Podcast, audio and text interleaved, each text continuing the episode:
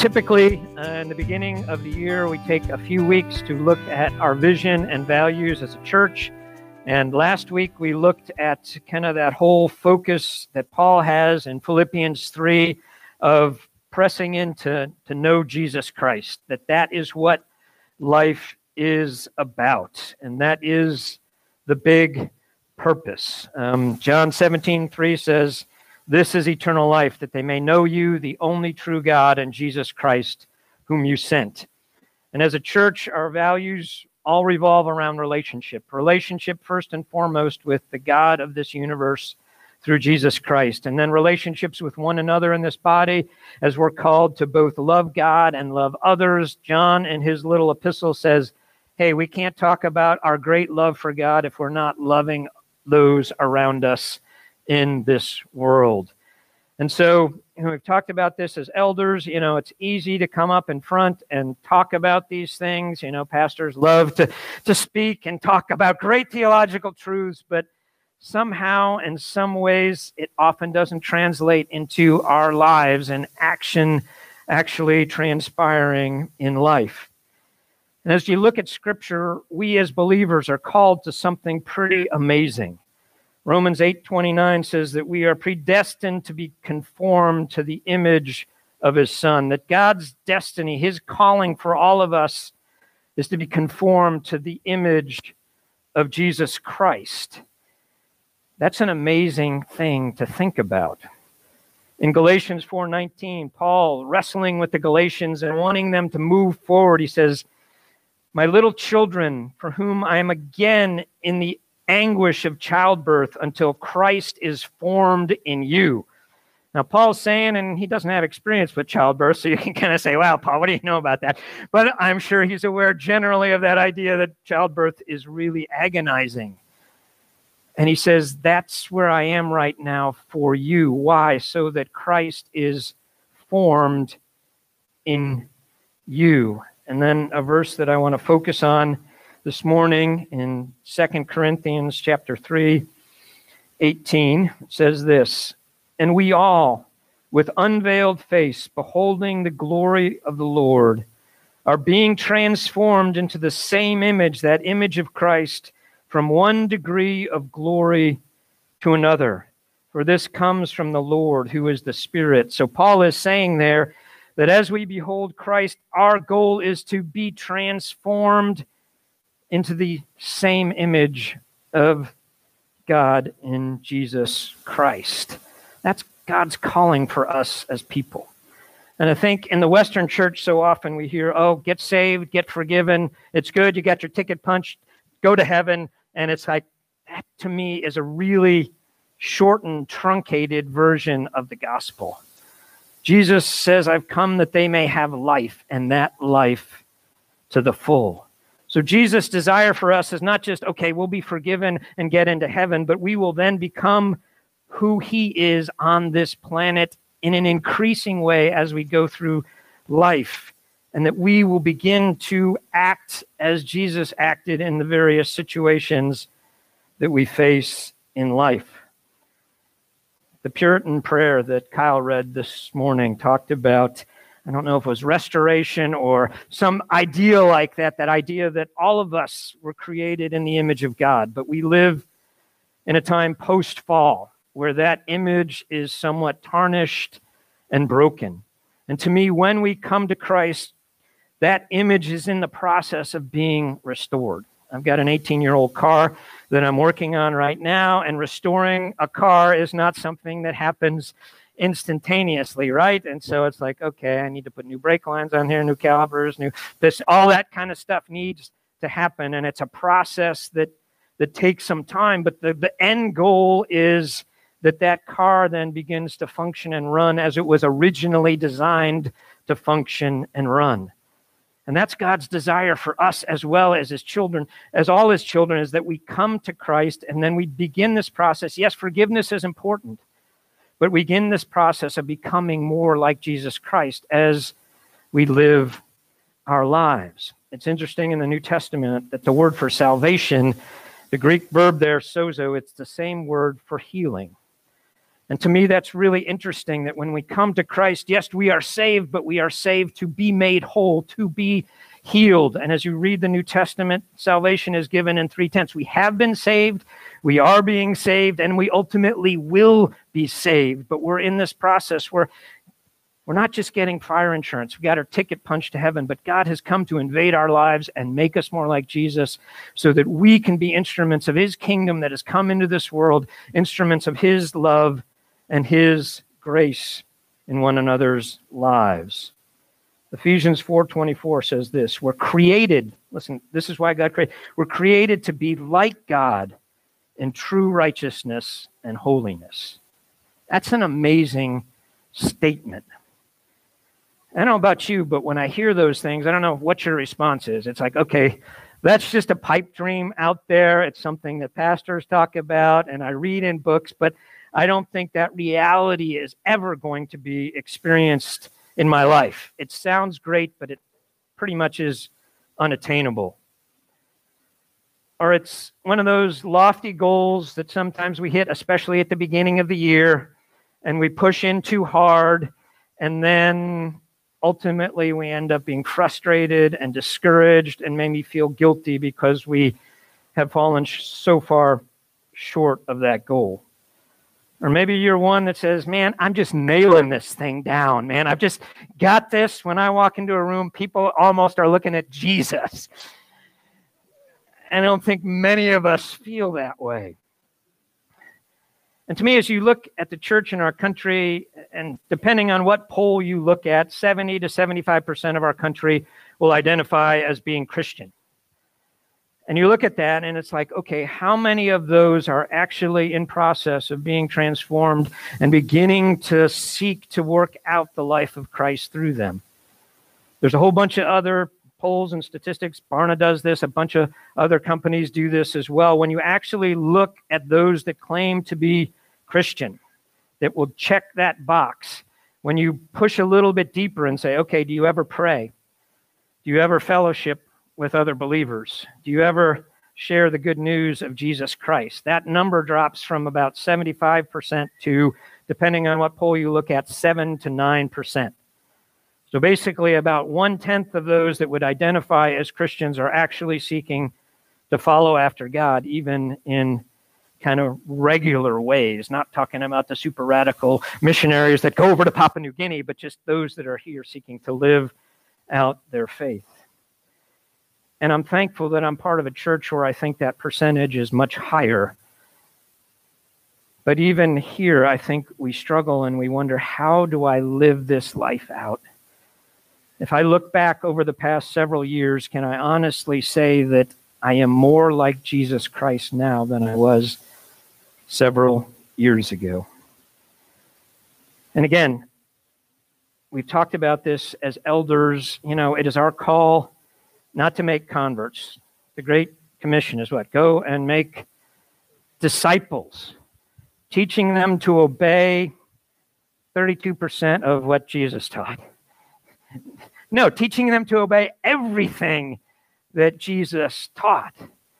So, our responsibility as leaders in this church, as elders in this church, is to equip the saints for what? For works of ministry. And I think so often in the church today, it's okay, we're going to pay those Christian professionals so that they can do the works of ministry.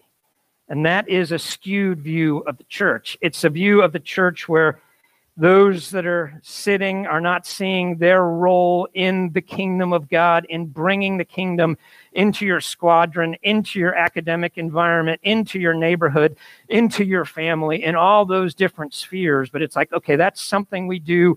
We check a box on Sunday morning, and from there on, we're kind of just going with the flow of life. And I so want to be part of a body that takes this calling to be disciples seriously. And as leaders, we do. And I think sometimes we've let you down because we say these big statements, but then we don't give a whole lot of practical ways that we can begin to live this out together as community. So we've been talking about this, and um, typically I preach expositorily. If you guys don't know what that means, it means I preach verse by verse through various books of the Bible. But what we're going to do a little bit differently this year is two or three times this year, we're going to look at what often is called a spiritual discipline. And when we hear spiritual disciplines, you know, it kind of, it's like, oh, I don't like that word discipline, you know. It's kind of like flossing your teeth. I know you got to do it, but it's just not that exciting to do.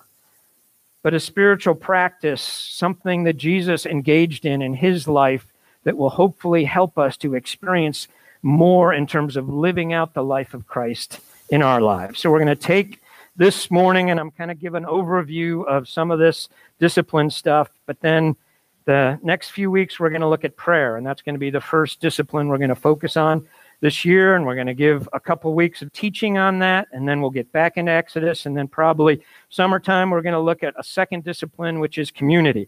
So we're just going to begin to go through these things and hopefully put some legs and feet on some of these concepts that we talk about. Because again, our desire is that we be transformed, not that just we go to church and, you know, what's the definition of insanity? Doing the same thing and expecting a different result. And I don't know about you, but more and more I want to be the aroma of Christ when I walk into a room. And sadly, I'm often not that. And I want to put myself in a place where God can work in my life in that way. And we talked a little bit about this last week, but the first point I want to make this morning is that being transformed into the image of Christ is a collaborative process. Verse 18 of 2 Corinthians 3 says this And we, with unveiled face, beholding the glory of the Lord, are being transformed into the same image from one degree of glory to another. We are being transformed into this image. That is a process. It's not a conclusion. It's not, okay, I come to Christ and instantaneously I am conformed to the image of Christ but I'm this process of transformation.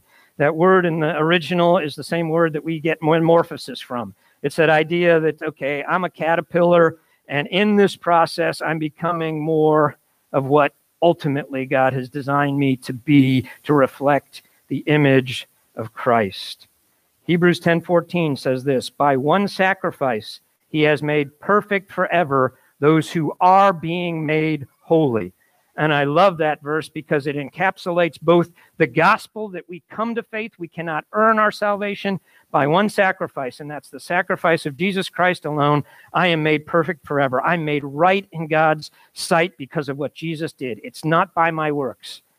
But then he goes right on to say, we are being made holy. That's a process. I'm not there yet.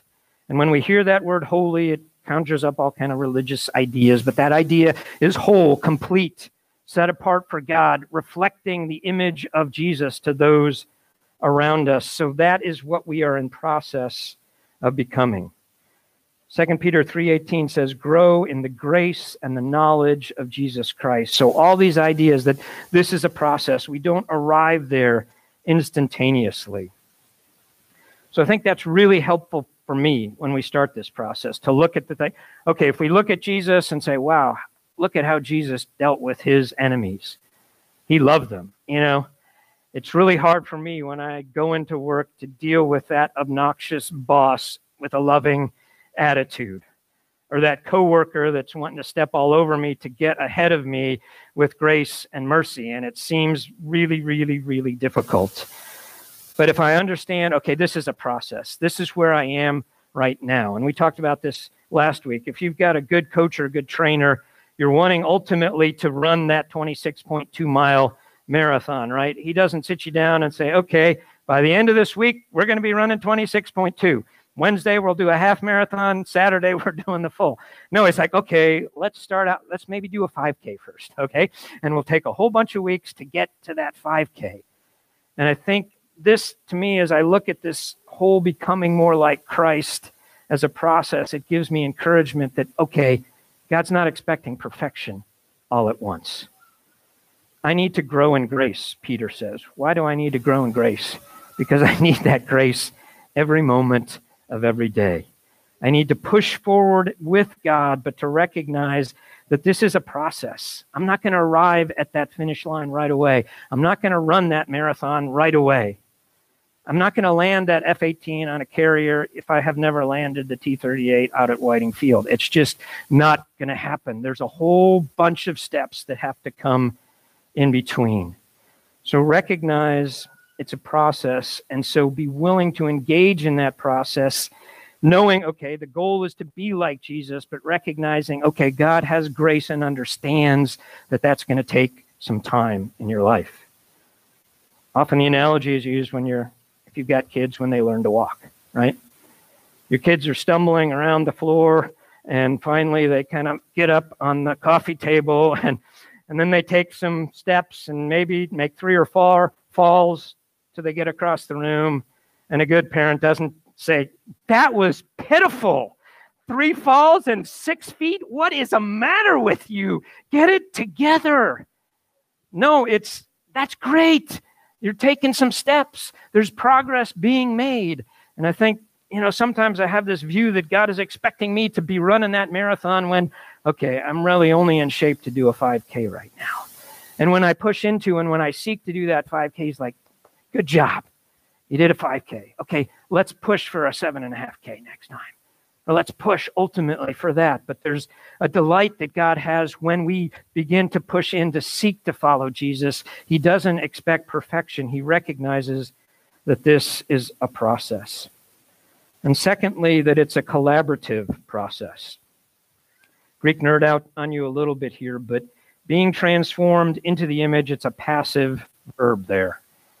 And with a passive verb, then to me, God is taking the big responsibility of making this happen.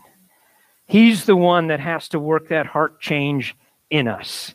He's the one that takes responsibility to get us down the road. In First Peter or in Second Peter 1, you don't have to turn there, but listen to this. It says, His divine power has granted to us all things that pertain to life and godliness through the knowledge of him who called us to his own glory and goodness. His divine power, it's given us everything we need for life and godliness. So when I embark on this journey to become more like Christ, to be transformed into that image, I need to recognize that I'm not entering into that journey alone. In fact, there's someone that even more than me wants to see this worked out in my life.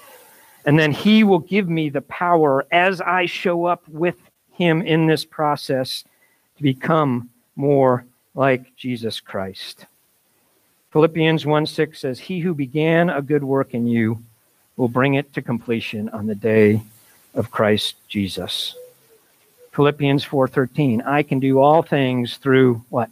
Through Christ who strengthens me. Paul says stuff like to this end I labor at the end of Colossians. I want you to be mature in Christ, to become Christ like, and struggling with all his energy that so powerfully works in me. And so that's that recognition that we're not alone in this process. To me, you know, we can throw up our hands, and you should throw up your hands if you look at the character of Christ as it displayed in the New Testament and say, I'm supposed to be like that. I'm supposed to live for other people 100% of the time, to be giving and gracious. And even after I've got a long day, to look on people with compassion and say, hey, let's sit down. I know you need to talk. And say, oh, I don't want to deal with that right now. I just want to watch TV. The Bears are playing New Orleans this afternoon. I don't want to be bothered, right? There's a reality that this is what God is calling us to. And if we just look at what we've got in and our ourselves, it's easy to get discouraged. Like, there's no way that I can become like Jesus. There's just no way. But when we recognize that God is at work within us to will and to do his good pleasure, that he is coming alongside us in that process, and he takes that primary responsibility to transform us, then that's a really encouraging thing. That's let's start this process. Yet in the New Testament, even though God is the primary actor, we are called to show up, and we talked about that last week. That the reality is, all through the New Testament, there's an encouragement for us to pursue, to move forward, to push into, to become obedient, to do all of these things. And turning back to Second Peter again. He says, His divine power has given us everything we need to life for life and godliness. And he says, by which he has granted to us his precious and great promises, so that through them you become partakers of the divine nature. That's you are going to become partakers in the image of God here, having escaped from the corruption that is in the world because of sinful desire. So his divine power has given us everything we need to partake in this divine nature. And then Peter goes on to say, For this very reason, make every effort to supplement by your faith virtue, and virtue with knowledge, and knowledge with self control. And he goes into all these things. He says, Because his divine power has given us everything we need for life and godliness, for this reason, make every effort to press in to becoming more like Jesus Christ. God is calling us to show up and to participate in this transforming process. Mentioned last week this little saying without God, we can't. Without us, He won't. That we are participants in this process. Theologians used to call it sanctification, our becoming more like Christ. Now the, the term is spiritual formation, our being, being formed more into the image of Jesus Christ. But that's going to require some effort on our part. That's my second point. Being transformed is going to require training and effort. Turn, if you would, to the book of First Timothy, chapter 4. It says, Have nothing to do, verse 7 of chapter 4, with irreverent, silly myths. Rather, train yourself for godliness. For while bodily training is of some value, godliness is of value in every way, as it holds promise for the present life and also for the life to come. The saying is trustworthy and deserving of full acceptance. For to this end we toil and strive because we have our hope set on the living God, who is the Savior of all people, especially of those who believe. So Paul is encouraging Timothy. He says basically that this is a reality in life that, yeah, bodily training, it's of some importance. Yeah, physical exercise, it's good. But he says you need to train yourself for godliness. Train yourself to push into becoming more godly in your life, more like Christ in your life. And he says, for this, to this end, verse 10, we toil and strive. And this is where the struggle is for most of us. And I think it is the struggle for most human beings, right? we want what is right and good. We want those kind of things, but often we don't want the lifestyle that goes with actually achieving those things in life. And for some reason, I think in the spiritual life, we think it should be kind of more effortless than it actually is. And we don't apply that to other areas of life, right? If you want to learn an instrument or if you want to be good in some field of athletics or academics or woodworking or whatever it is, it's one of those things that you know, okay, this is going to require some discipline and effort. But when it comes to the spiritual life and our growth and becoming more like Christ, we think this should be a whole lot easier than it is. And I don't know why that is. I don't know why we look at that in a different way. I think part of it is just that we understand we are saved by grace, right? And and there's a whole pushback against anything that kind of seems like legalistic works and and earning our salvation but that's not grace is not opposed to effort. It's opposed to works oriented earning our salvation. And to me you read through the new testament and all over it is a call to effort to exertion to pursuing god to drawing near to god in so many ways and I think our problem is that, you know, we know this is what I want to be like. I want to be like Jesus. You know, what would Jesus do? All right, great. That's a great question to ask. But if we only ask that question in the big moments of life, when I'm facing a temptation, when my boss has laid some unethical way in front of me and says, I want you to do this, if at only that moment I got to say, okay, what would Jesus do?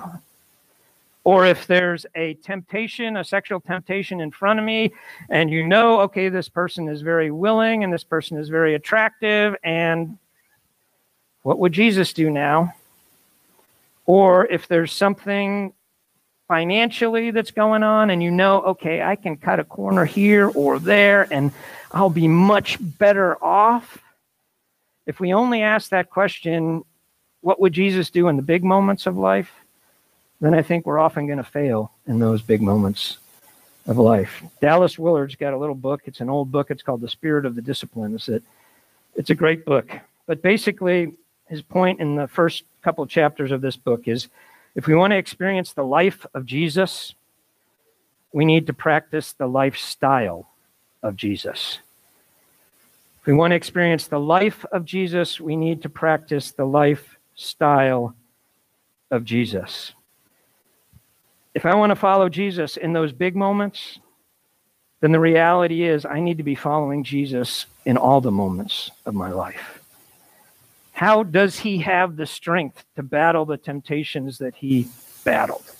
How does he, he have the ability to be so in sync with the Father that he knows exactly what the Father wants him to do? And we look at those big moments of Jesus' life, but we know from Scripture that when you become a disciple, a follower of a rabbi, you would be with that person 24 7.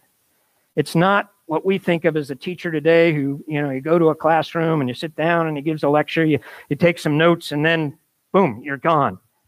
You followed this person around. Literally, there was a blessing. May you be covered in the dust of your rabbi, right? As you walk behind this rabbi, this teacher, you're so close to them that the dust he kicks up comes to you. And the goal of teachers in that day was to pass on their teaching to a student that would ultimately imitate and emulate them and their teaching. Paul says, What? Imitate me as I imitate Christ. In Mark 3 14, after Jesus chooses the apostles, it says, He chose them to be with Him and to send them out to preach. And I think it's really important that first part. He chose them to be with Him first. And as they walk through life, they see Jesus doing all this amazing stuff, but they also see what preceded all of this amazing stuff. That Jesus regularly went out to a solitary pray, place and prayed. That he stayed up all night one time praying as he chose the disciples. That they look at his life and say, Man, would you teach us how to pray like you pray? Because we've seen you praying, and, man, that's amazing. We recognize there's something there that, that we don't have. So, as we look forward to this year, we're hopefully going to push into some of the practices of Jesus that he had in his life and to recognize that, you know what, this is probably going to take some effort. We're not going to mandate this stuff for you. This is an invitation, and the invitation is to join with Jesus in this process of being transformed and becoming more like Him, and to recognize that, man, unless there's some of these, whether you want to call them transformational habits, spiritual practices, whatever you want to call them, I know disciplines is a bad word. People don't like that word discipline. But lifestyle decisions that will put you in a place where the Holy Spirit can more and more envelop your life and become part of you so that the Spirit of Christ is there in you as you begin to live life more consistently. And as you look at this process, to me, you know, when you think of disciplines, spiritual disciplines, I often think of monks, you know, it takes me to Monty Python and all that kind of stuff, and, and recognizing, okay, you know, and as I look at this, it's like, okay, I don't think, you know, I'm not living in medieval times. My only job isn't to hang around in, you know, a monastery. That's not where I am. And as I look at Jesus' life, okay, I'm not a first century rabbi. How do I go about applying some of these things to my life? And there's some keys that I want us to remember before we embark on some of these disciplines. First, when we often think of disciplines, they're those disciplines of denial, right? Um, to, to deny yourself and to take up your cross. Those are the disciplines that we think of, like fasting and solitude and silence and giving up your resources. And certainly that's part of what the spiritual disciplines are, but there's a whole broader part of that. To me, those are disciplines of denial. There's disciplines of what I call engagement, of service, of community, of feasting and celebration. That is a spiritual discipline as well. And as you look through the Old Testament, in terms of time spent, there was only one required fast day in the Old Testament, and that was the Day of Atonement. There's a whole bunch of feast days, and the feasts generally lasted longer than the fasts. So that recognition that, you know, these disciplines are not there to, okay, it's like flossing my teeth. I got to do this because it's it's important, you know, for my dental health, yada yada. But this is an engagement with the God of the universe and a time where I can put myself in a position where God can work in my life that process of transformation from the inside out. And when we engage in these spiritual practices or disciplines, we're not doing it to earn God's favor or to earn salvation, but to experience God's life in us. Jesus said, I've come that they may have life and have that life to the full. God's not trying to rip us off and rob us. And I don't know about you, but I'm pretty hungry more and more for a life that emulates Jesus Christ in the midst of the craziness of this world, where I genuinely have love for other people, where there's a real joy in my life, where there's a peace there that Jesus seemed to walk through life and so many things came at him and he was just kind of calm and peaceful and just dealt with those things one after another. I so want that kind of presence in my life. And so that is what God wants for me as well. So enter into this not with the idea of, okay, this is denial, I'm just going to gut it out. But this is the way that I experience true life with Jesus. And also to recognize that balance is needed in these disciplines. I think people are wired up. You're either a denial type or you're an engagement type, right? The denial types are, it's okay, we're going to fire up, we're going to give everything for Jesus. And it's like, oh man, I can't believe you went to Subway for lunch. You could have given that money to missions. Get on the program, get serious about following Jesus.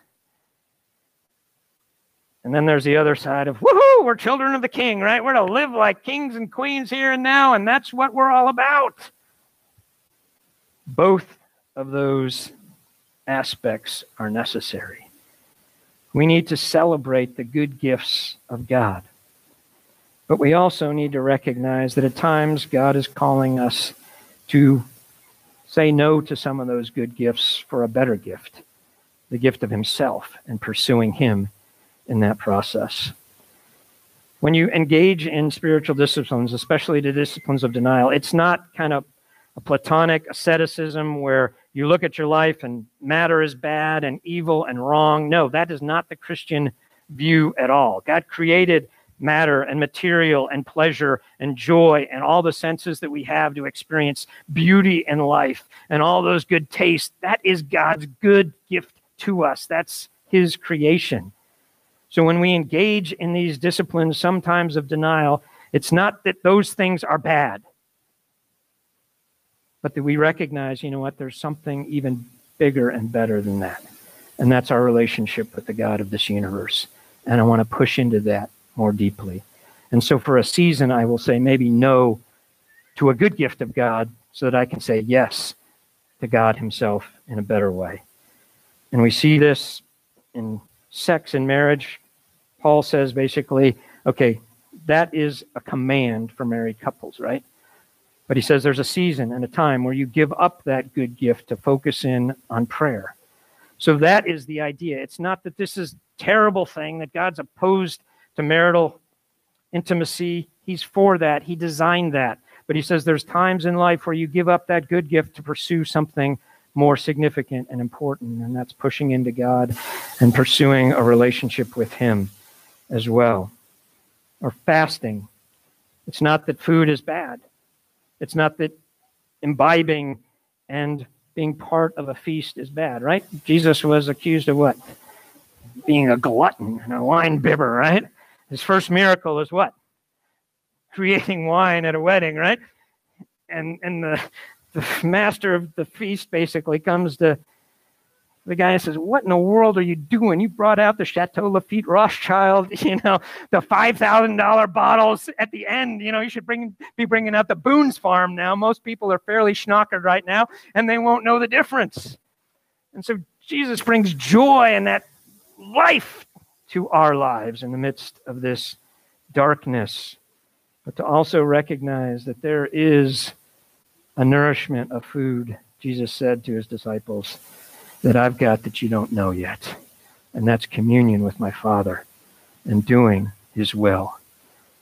So when we enter into these things, it's not that all that stuff is bad and we need to be kind of ascetic and away from the world, but no, there are good gifts that God has put into the world, but there are times He's calling us to focus on even a better gift, and that's Himself.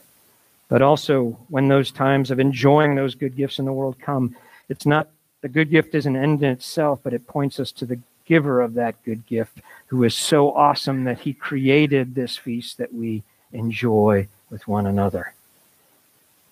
So recognize that as we move forward and have some balance. And I think all of us are geared in one way. We may be more like John the Baptist or we may be more like Jesus in these practices, but to think through that and to recognize we need both of those as we embark on becoming more and more like Jesus Christ. Also, flexibility is going to be needed. We need to adapt some of these practices from the past. They're really good practices, but we live in the beginning of the 21st century and to recognize I'm not, as I said before, a medieval monk, and we're not a first century single rabbi that's walking around. And so, as we enter into these things, to recognize that you can do what you can where you are with what you have, right? And you know, we've had little kids, and I know sometimes moms, and it's like, okay, we're going to pray more. And it's like, oh, wow, where am I going to cut out time for prayer? I'm hardly getting any sleep as is right now. The only quiet time I have is when I'm in the bathroom and I lock the door, and that usually doesn't last for long. So to recognize in this process, okay, these are the things we're going to push into with grace and flexibility to follow after Jesus with the goal of experiencing his life in a deeper way and also to recognize that community is needed in this process, and we're going to talk about this later, but we engage in these disciplines with one another. Jesus is the image of God. He is God reflected in this world. But John says something amazing in 1 John 4:12. He says nobody's seen God. But if you love one another, God lives in you and his love is made complete in you. That is an amazing statement. Nobody's seen God the Father, he's spirit. But if you love one another, God lives in you, and his love is made complete. It reaches its goal, it is fulfilled in you. So we do this together as a church. And so often, I think we're guilty of the idea that, God, I want you to speak to me directly. And it's wonderful when He does that. But to recognize that the vast majority of times, how God speaks to us is through His people who love me. If I love my brother or my sister, John says, God lives in me, and God's love is made complete in that way. So as we push into these things, we push in together most of you understand the reality that it's a whole lot easier to stick to a discipline, whether that's a workout routine or an instrument where you've got somebody that you're doing that with. And God says, first and foremost, I give my spirit to help you in this process, and then I'm giving you brothers and sisters to encourage you along in this process of becoming more like me as well. So we need to take advantage of our brothers and sisters for encouragement in this process as well. And also to remember that these practices or disciplines or holy habits, whatever you want to call them, they're a means, they're not the end. The end is getting to know Jesus Christ more and more. And as we know him, we will reflect him more to the world around us. And I know there's a lot of type A's in this church. I just, that's just kind of the reality here. And when we get on these disciplines, it's real easy to say, okay, I'm going to grab this discipline, but I'm going to push into this and I'm going to become more like Jesus, dang it, if it kills me. And this has happened in my life where I would say, okay, I'm going to read through the Bible in a year. And I do it, you know, and I'm doing good for a while. And then I get to a day when I realize, you know what? I just read through everything. I checked my Old Testament, checked my New Testament, checked my Psalm, checked my Proverbs, but I don't think I remembered anything that I just read. And somehow I feel better because I have done that. It's like, okay, that has become then where the discipline has become an end in my life and not the means to an end instead of saying, God, I want to know you through your word. Is there something you want to speak to me today through your word? I want to hear. I'm not better because check. I checked the box and I read through the Bible in a year. I'm better when I allow the Holy Spirit to use the Word of God, and maybe it's just a small little chunk in my life to begin to transform me and make me one that lives in love in this world. So be careful of that danger as we push into these. And again, the goal of this is to move from that place where it is more discipline, where it is more labor, to more delight. And just to recognize that these things become sweeter as you engage in them. And it's like anything. When you first start to do something, it's pretty difficult. It's drudgery. You know, running sprints, getting ready for the game, all that kind of stuff. That's that's hard. Practicing scales, it's not fun. Doing all that kind of stuff is not that exciting. But the reality is that's not why we're doing it. We're doing it to get to that place where you can sit down and just improvise and not think about it because you practice so much. It's just there. And I think that's the goal with some of these disciplines that it's just, I'm spending time with the Lord. And so it's not that difficult for me to walk through life and think in all the situations of life. This is how I want to walk. I want to reflect you, Jesus, and help me to do that with all the people that I encounter in the day. And it becomes more natural or supernatural to us in that process. Um, God help me with that one season of my life. I would get up really early in the morning, and for a while, I was just frustrated. I'd lie in bed and think, "Oh, I just want to go back to sleep." And I was just, and it's like, "Oh, brilliant idea!" I said, oh, "Maybe I can get up and spend some time in the Word and and read that instead of just lying in bed and being frustrated." And that was a season I think that God was developing in me a discipline that now has become a delight. And now I really miss my time when I don't have that time in the morning. I'm not always getting up at four o'clock anymore, but the reality is that's a really sweet time and it has moved more from discipline to delight in my life, but that wasn't instantaneous. And that gets back to the first point. Remember that this is a process, and we're going to hopefully give some really practical ways that we can start in some of these transformational habits, spiritual disciplines that will benefit your life, and you'll realize, wow, this is really sweet. I really like this. I'm connecting more with Jesus, and I'm sensing his presence all through my life, not just for a few moments.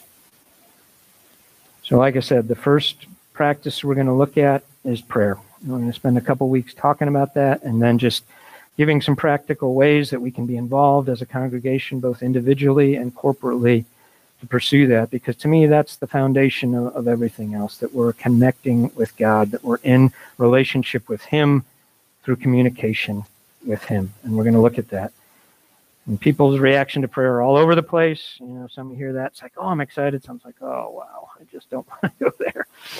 But my prayer in that is that when we push into that some of these things will just begin to develop in our life. And it's going to take some effort and diligence. And again we're not going to force this. We're inviting you into this process of hopefully putting yourself in a place where the transforming work of the Holy Spirit will be more evident in your life. And then at the end of this coming year, you can look back and you can ask people around you, hey, do you see more of Jesus in me this year than you did last? And again, that is my desire for all of us here. Not that we go to church, not that we become more educated theologically, but that we become more like Christ as we live our lives and interact with other people. And so, are you ready to press into some of this stuff with us as a body? Again, we're not wanting to lay additional burdens on. We're wanting to connect us all with Jesus Christ so that we learn how to abide in Him and dwell in Him so that His life can then flow out of our lives and make a difference in the lives of those others as we bring His kingdom into our world. Let's pray. Father, we just thank you that you are so patient with us. That wherever we are this morning, there may be some here that don't even have a relationship with you yet. There may be some here that are just starting that relationship with you. But Lord, wherever we are, Lord, help us to have our first desire to become more like Jesus Christ. Not just in theoretical ways, but in practical ways as we seek to love those around us with the love that you have for us. So, Lord, move us forward in this. Help us to push into you, to be willing to exert effort when necessary, to make changes as needed, not for the sake of those changes, but for the sake of knowing you better, of abiding in you and dwelling in you and experiencing the full life that you want for all of your followers. Or do you want us to show up in this process? So help us to do that. There may be obstacles that pop up in people's minds. I just pray that you'd help us to move past those. There may be past experiences that are hard to get through in order to push into you more. Help us to overcome those. But Lord, we want to be a body that knows you and follows you. And as people are around us, they would sense the aroma of Jesus Christ. Thank you, Lord, that that is primarily your work in our lives. The Lord, help us to do our part, to cooperate with the work of your Spirit in our lives, so that we may be transformed and conformed ultimately to the image of God as you work to restore us fully. It's in Jesus' powerful and precious name I pray. Amen.